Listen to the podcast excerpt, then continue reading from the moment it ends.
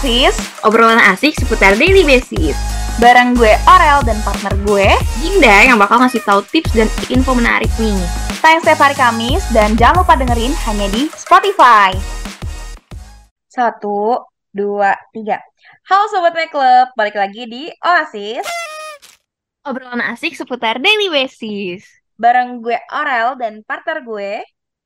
Dinda yang bakal ngasih tahu tips dan info menarik. Nah, Sobat Make Club, untuk podcast episode ketiga kali ini, gue dan Dinda udah nentuin topik nih. Yang pastinya kayaknya sih relate sama Sobat Make Club dan juga mungkin Sobat Make Club lagi ngerasain tapi nggak tahu nih na- namanya apa gitu. Apa Din topik kita kali ini bisa disebutin? Nah, jadi topik kita kali ini kita bakal ngebahas tentang quarter life crisis. Di mana nih pastinya mungkin ya relate banget dengan kehidupan uh, kalian semua. Jadi sebelumnya gue mau ngasih tahu nih apa maksud dari quarter life crisis. Jadi quarter life crisis itu uh, terjadi pada orang yang berusia 18 sampai 30 tahun yang ngerasa uh, mereka tuh nggak memiliki arah, terus khawatir, bingung, dan juga galau akan ketidakpastian kehidupan mereka di masa depan nih. Nah, umumnya itu kekhawatiran ini uh, berupa uh, masalah relasi, percintaan, karir, dan juga kehidupan sosial mereka nih, Or. Oh, begitu. Nah, kalau kayak gitu tuh bakal emang relate sih sebenarnya sama kita yang sekarang ini lagi pusing. Jadi gue bakal lebih ngejelasin lagi nih, Din. Penyebab si quarter life crisis ini yang mungkin Sobat Makeup mau nyocokin kira-kira ini yang gue rasain sekarang quarter life crisis nggak sih namanya. Yang pertama itu ada identity confusion alias kebingungan identitas. Jadi beberapa dari Sobat Makeup mungkin ngerasa kayak bingung. Sebenarnya tuh gue umur segini tuh mau ngapain sih? Gue tuh mau jadi apa sih? Gue tuh ngapain sih? Gue tuh apa sih gitu. Mungkin nggak tahu gue sukanya apa, gue hobinya apa, gue passionnya ke mana. Itu termasuk ke dalam kebingungan identitas. Nah, terus juga ada dunia pekerjaan dan karir. Itu eh, juga bisa jadi sumber stres dari quarter life crisis. Jadi banyak dari kita nih, Din, sekarang yang suka mikirin tentang dunia kerja dan dunia karir gitu kayak ini udah kuliah 4 tahun kira-kira gue lulus tuh gue jadi apa sih gue tuh lulus gue bisa nggak sih eh, kerja sesuai dengan Bisa passion sukses gak ya? Bisa membuahkan hasil gak ya? Gitu. bener lu pasti pernah kepikiran kan kayak gitu Din Pernah, pernah banget. Relate banget sih itu sama kehidupan gue, Or. Kalau lu relate? relate karena kadang-kadang kayak mikir nih gue kuliah ngerjain tugas kayak gini ini tuh bakal kepake nggak sih untuk kerjaan gue dan gue bakal bisa dapet pekerjaan yang baik nggak sih dengan gue mengerjakan tugas kayak gini gitu. Terus nih Din, ada juga frustasi dengan suatu hubungan romantis. Mungkin untuk sebagian sobat makeup yang menjalankan hubungan cinta yang cukup lama tapi kandasnya sangat menyakin, menyakitkan, itu bisa jadi buat sobat makeup tuh stres gitu loh dan membuat sobat makeup khawatir akan eh, masa depan percintaan sobat makeup tuh kayak aduh kayaknya gak bakal bisa ada deh kayak kekuat adanya kekhawatiran Jadi gitu tuh loh. kayak ngalamin trauma gitu ya akan cinta. Kayak, uh, gue bisa Bener dapet kayak yang lebih baik lagi nggak ya? Gitu. bener. Padahal jangan khawatir ya sebenarnya, tapi ya namanya ini gue lagi ngomongin penyebab stresnya, jadi gue sebutin. Terus ada insecurity dan kecemasan terhadap masa depan. Biasanya nih Din ya, eh, sekarang di semester ini 6 ini eh, ataupun sobat Makelam sekarang semester 6 ataupun kakak-kakak yang denger dan ada-ada tingkat yang lagi denger mungkin teman-teman lo sekarang udah pada magang gitu kan ya nggak sih kadang gue kayak insecure gitu loh ah teman-teman gue udah pada magang gue tuh belum magang kira-kira tuh nanti semester Ih, 7 gue sama banget kayak gue. Gue juga gak ngerasa kadang kayak gitu. iya lo ngerasain gitu juga Din Iya. kayak kira-kira tuh gue bakalan dapat magang gak sih gitu kan Apalagi nanti nih di semester depan. Kan kita magang ya, Or. Itu Mm-mm. gue juga lagi khawatir. Ini ntar nanti magang gue dapet gak ya? tempat magangnya terus juga kalau misalkan dapet jalannya juga gampang nggak ya buat dapetin itu magangnya, Bener. Terus magangnya itu gampang nggak nah, ya? kira-kira magangnya tuh ngapain ya? Apakah sesuai dengan jurusan yang gue ambil? Pasti kan itu ada kekhawatiran dan juga insecurity. Apalagi kalau ngeliat temen-temen gue kayak, wah gila temen-temen gue di eh kampus lain tuh udah pada magang, udah pada sidang magang. Jadi kan kadang jiper sendiri nggak sih kayak insecure gitu. Ya benar banget. Apalagi tempat magang yang mereka magangin perusahaan yang bagus gitu. Itu Iya buat kayak gue insecure banget sih. bener kayak Big Four atau enggak perusahaan media yang terkenal. Tapi semoga itu bisa teratasi ya, Din. Terus gue mau lanjutin nih.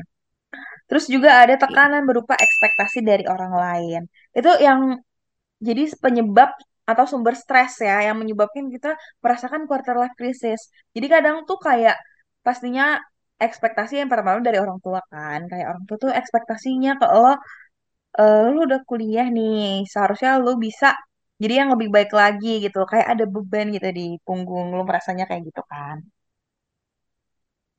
Bener banget, Or. Terus juga kayak ekspektasi sama diri sendiri sih juga bisa sih dan orang lain kayak lo nggak pa- pastinya nggak mau ngecewain orang lain kan pikirannya Mhm. Iya, bener banget.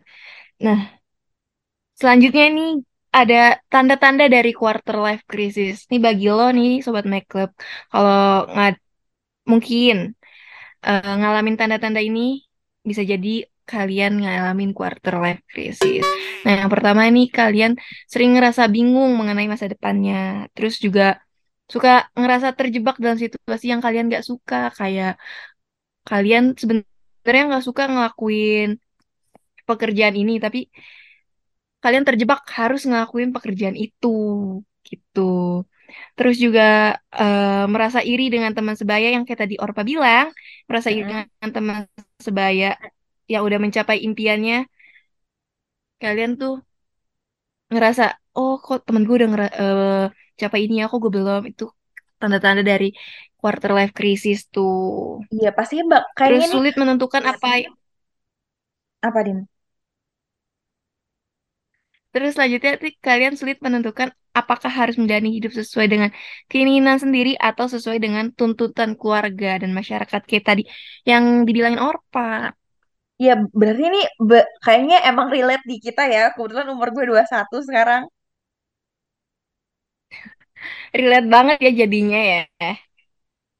ya dan sobat makeup mungkin yang di rumah relate kalau relate bisa voting ya relate apa enggak relate Dan juga terus bisa voting nih, kalian ngalamin quarter life crisis atau enggak gitu. Nah, benar. Nanti kita bakal ngasih vote-nya di bawah. Kalau Sobat Makeup dengerin di Spotify, pastinya bakal ada votingannya. Bisa langsung dipencet aja. Terus, kalau udah ada penyebab, tanda-tanda, pastinya ada cara, Din, untuk Wow. ngadepin si quarter life crisis ini. Kalau lo biasanya gimana tuh, Din? Biasanya sih gue suka berhenti membandingkan diri gue dengan orang lain. Jadi gue stop eh, ngebandingin, oh mereka udah ada, eh udah bisa nyapa ini, gue kok nggak bisa. Jadi itu hal yang tersebut gue stop. Jadi gue lebih lebih kayak, oh fokus ke, emang bukan saatnya iya gitu. bener, lebih ikhlas. Dan juga lo kayaknya lebih fokus ya ke, ke perkembangan diri lo aja gitu loh. Iya bener banget. Gak perlu lihat kanan kiri, yang penting fokus ke diri sendiri. Wih, harus kayak gitu, Sobat Makeup. Ingat. Nah, Sobat Makeup, kalau gue sendiri, cara gue itu menghadapi si quarter life crisis ini, pastinya gue eh, ganti circle sih. Maksud, bukan ganti circle sih, maksudnya kayak gue lebih cari orang-orang yang bisa support gue gitu loh. Karena menurut gue, eh, kalau lo dikelilingi sama orang-orang positif yang bisa support lo, ataupun mau maju bareng lo, lo juga eh, bisa meng- apa ya mengurangi stres lo gitu loh dan juga menjadi cara buat lo itu menghadapi si quarter life crisis ini. Jadi cari orang-orang tuh yang eh, punya visi, misi sama kayak lo, mau maju juga dan juga bisa ngeinspirasi lo buat jadi orang yang lebih baik itu.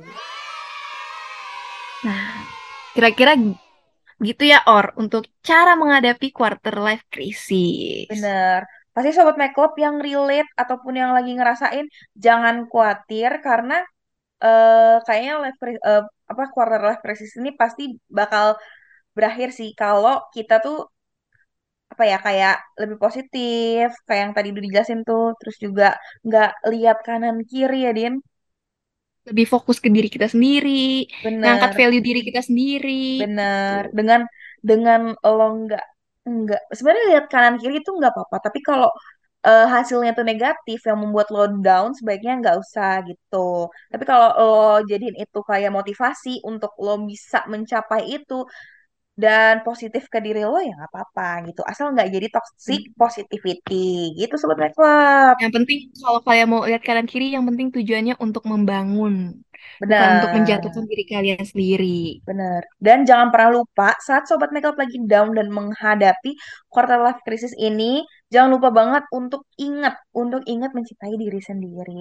Karena eh, nyatanya sobat Make Club ya di walaupun eh, lo udah di sekelilingi orang positif ataupun yang lain-lain kalau diri lo sendiri aja belum lo sayang dan lain-lain kayaknya susah untuk maju gitu loh Din. Intinya sih berdamai dulu sama diri sendiri. Terima tuh. Terus nih Or, tadi kita kan udah ngomongin tentang quarter life crisis. Iya, Nah, kita bakal berbagi informasi nih kepada Sobat Make Club.